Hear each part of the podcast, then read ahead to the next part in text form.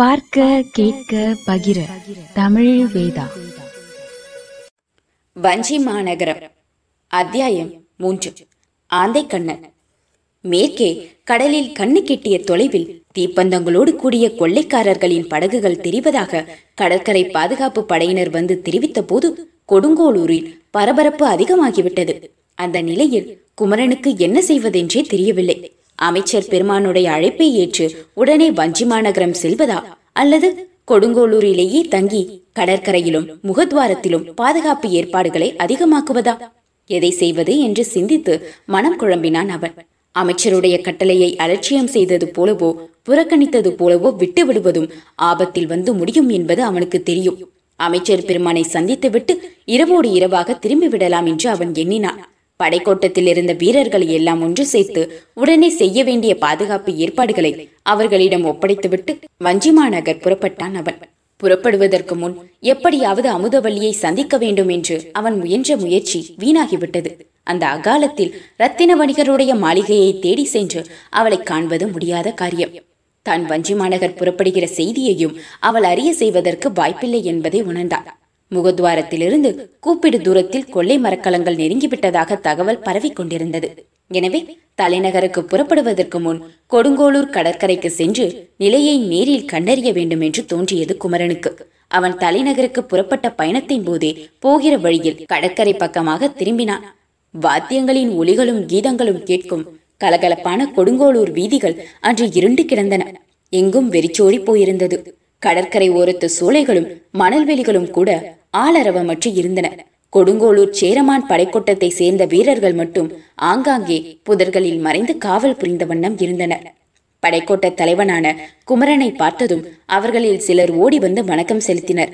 கடலில் தொலை தூரத்தில் செம்புள்ளிகளாக தீப்பந்தங்கள் எரியும் மரக்கலங்கள் இருளில் மிதந்து வரும் ஒரு நகரம் போல் தெரிந்தன. பயந்த மனப்பான்மையோடு பார்ப்பவர்களுக்கு கொல்லிவாய் பூதங்களே வாழும் பயங்கரமான தீவு ஒன்று மெல்ல மெல்ல கரையை நோக்கி நகர்ந்து வருவது போல் தோன்றியது.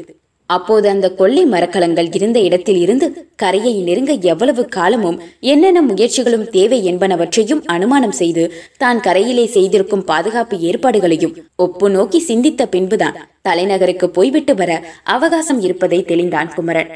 கொடுங்கோளூரிலிருந்து வஞ்சி மாநகரத்துக்கு பயணம் செய்யும் வேளையில் வாயு வேகமாக பறக்கும் புறவி மீது அமர்ந்திருந்தாலும் மனம் அமைதி இழந்திருந்தது. சேர நாட்டு பேரமைச்சர் அழும்பில்வேல் என்ன கட்டளையிடுவாரோ எவ்வெவ்வாறு பாதுகாப்பு ஏற்பாடுகளை செய்யச் சொல்வாரோ என்றெல்லாம் சிந்தித்துக் கொண்டே சென்றபடியினால் பயணத்தில் நினைவு அழிந்து இருக்கவில்லை முன்னால் சென்ற தூதர்களான வலியனும் பூழியனும் அமைச்சர் பெருமானிடம் என்ன கூறியிருப்பார்களோ என்ற தயக்கமும் அச்சமும் கூட குமரனிடம் இருந்தது.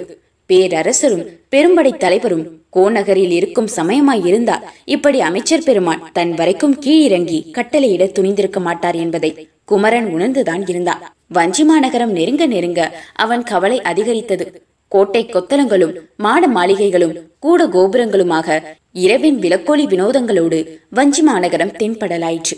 வேளாவிக்கோ மாளிகையில் வந்து அமைச்சர் அலும்பில் வேலை சந்திக்குமாறு அவருடைய ஒற்றர்களும் தூதுவர்களுமான வலியனும் பூழியனும் கூறிவிட்டு சென்றிருந்ததை நினைவு கூர்ந்தபடியே நகருக்குள் நுழைந்தான் குமரன். தலைநகரத்தின் வீதிகள் திருவிழா கோலம் பூண்டவை போல் தோன்றின.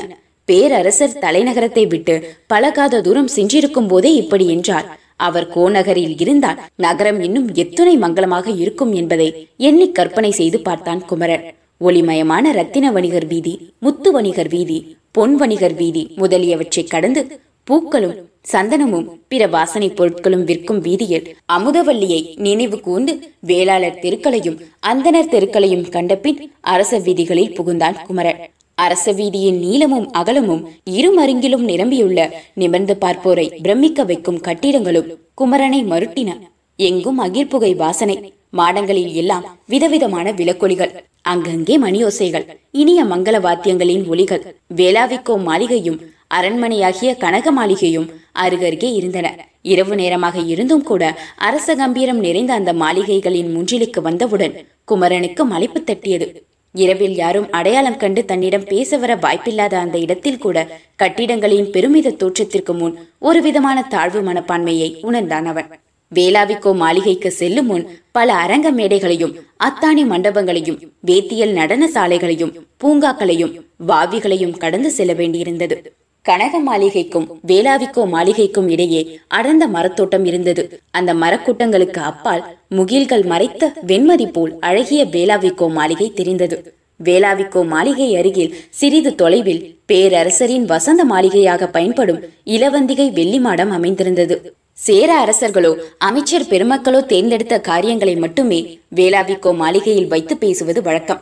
ஆந்தை கண்ணனின் கொள்ளை கூட்டத்தை ஒடுக்குவது பற்றி தன்னிடம் பேசுவதற்கு அமைச்சர் வேளாவிக்கோ மாளிகையை தேர்ந்தெடுத்ததிலிருந்தே அதன் இன்றியமையாமையை குமரனும் உணர்ந்து கொண்டிருந்தான். வேளாவிக்கோ மாளிகைக்கு இதற்கு முன்பு எப்போதும் தனியாக அவன் வர நேர்ந்ததில்லை. பெரும்படை தலைவர் வில்லவன் கோதையோடு சேர்ந்து இரண்டொரு முறை வந்திருக்கிறான். வில்லவன் கோதை பேரரசருடன் குயிலாலுவத்துக்கு சென்றிருந்ததனால் முதன் முதலாக தனியே வேளாவிக்கோ மாளிகை என்னும் அரச தந்திர கட்டிடத்திற்குள் புகுந்து அமைச்சரை எதிர்கொள்ளும் வாய்ப்பு குமரனுக்கு ஏற்பட்டிருந்தது. அமைச்சர் அழும்பில்வேல் அரச தந்திர பேச்சுகளிலும் விவாதங்களிலும் வல்லவர் என்பதையும் குமரன் அறிவான். ஆனால் அவரை எண்ணி அவன் ஒரேயடியாக அஞ்சிவிடவில்லை. வேளாவிக்கோ மாளிகையை நெருங்கி அதன் முன்றிலில் புறவியை நிறுத்திவிட்டு உள்ளே போகிற வரை அவன் மனம் பரபரப்பாய் இருந்தது மாளிகை வாசலில் கொடுங்கோளூருக்கு தூது வந்து திரும்பிய அமைச்சரின் ஒற்றர்கள் குமரனை எதிர்கொண்டார்கள். அவர்கள் தெரிவித்த செய்தி குமரனுக்கு ஓரளவு ஏமாற்றத்தை அளித்தது. ஐயா இப்போது அகாலமாகிவிட்டது. தங்களை அமைச்சர் பெருமான் நாளை வைக்கரையில் சந்தித்து பேசுவார். அதுவரை இந்த வேளாவிக்கோ மாளிகையில் உள்ள விருந்தினர் பகுதியில் தங்கள் விருப்பப்படி கலைப்பாரலாம் என்றார்கள். அமைச்சர் தன்னை வரச்சொல்லி சொல்லியிருந்த அவசர உணர்வு குமரனுடைய மனதில் தளர்ந்து விட்டது ஒற்றர்களான வலியனும் பூழியனுமோ ஆந்தைக்கண்ணன் கொடுங்கோளூர் கரையை நெருங்கிவிட்டானாமே. கணக்கற்ற கொள்ளைக்காரர்களும் மரக்கலங்களும் உடன் வந்திருப்பதாக பேசிக் கொள்கிறார்களே உண்மையா? என்று கொள்ளைக்காரர் வரவு பற்றி விசாரிக்க துவங்கிவிட்டார்கள். அவர்களிடமே இதையெல்லாம் பற்றி பேசலாமா கூடாதா என்ற தயக்கம் மேலிட்டு குமரன் மௌனமாக இருக்க வேண்டியதாயிற்று. வேளாவிக்கோ மாளிகை நடைமுறைகளை பற்றியும் அமைச்சர் அழும்பில்வேல் மனிதர்களை பரீட்சை செய்து தேரும் விதங்களை பற்றியும் கொடுங்கோளூர் குமரன் நிறைய கேள்விப்பட்டிருந்தார். தன்னிடம் பேச வேண்டிய செய்திகளை தனது ஏவலாளர்களிடமே பேசி முடித்து விடுகின்ற ஒரு படைத்தலைவனை பற்றி அமைச்சர் அழும்பில்வேல் என்ன நினைப்பார் என்பதை எண்ணியே அவன் நடுங்க வேண்டியவனாக இருந்தார். அவர்களும் அவனை மேலும் மேலும் சோதனை செய்தார்கள்.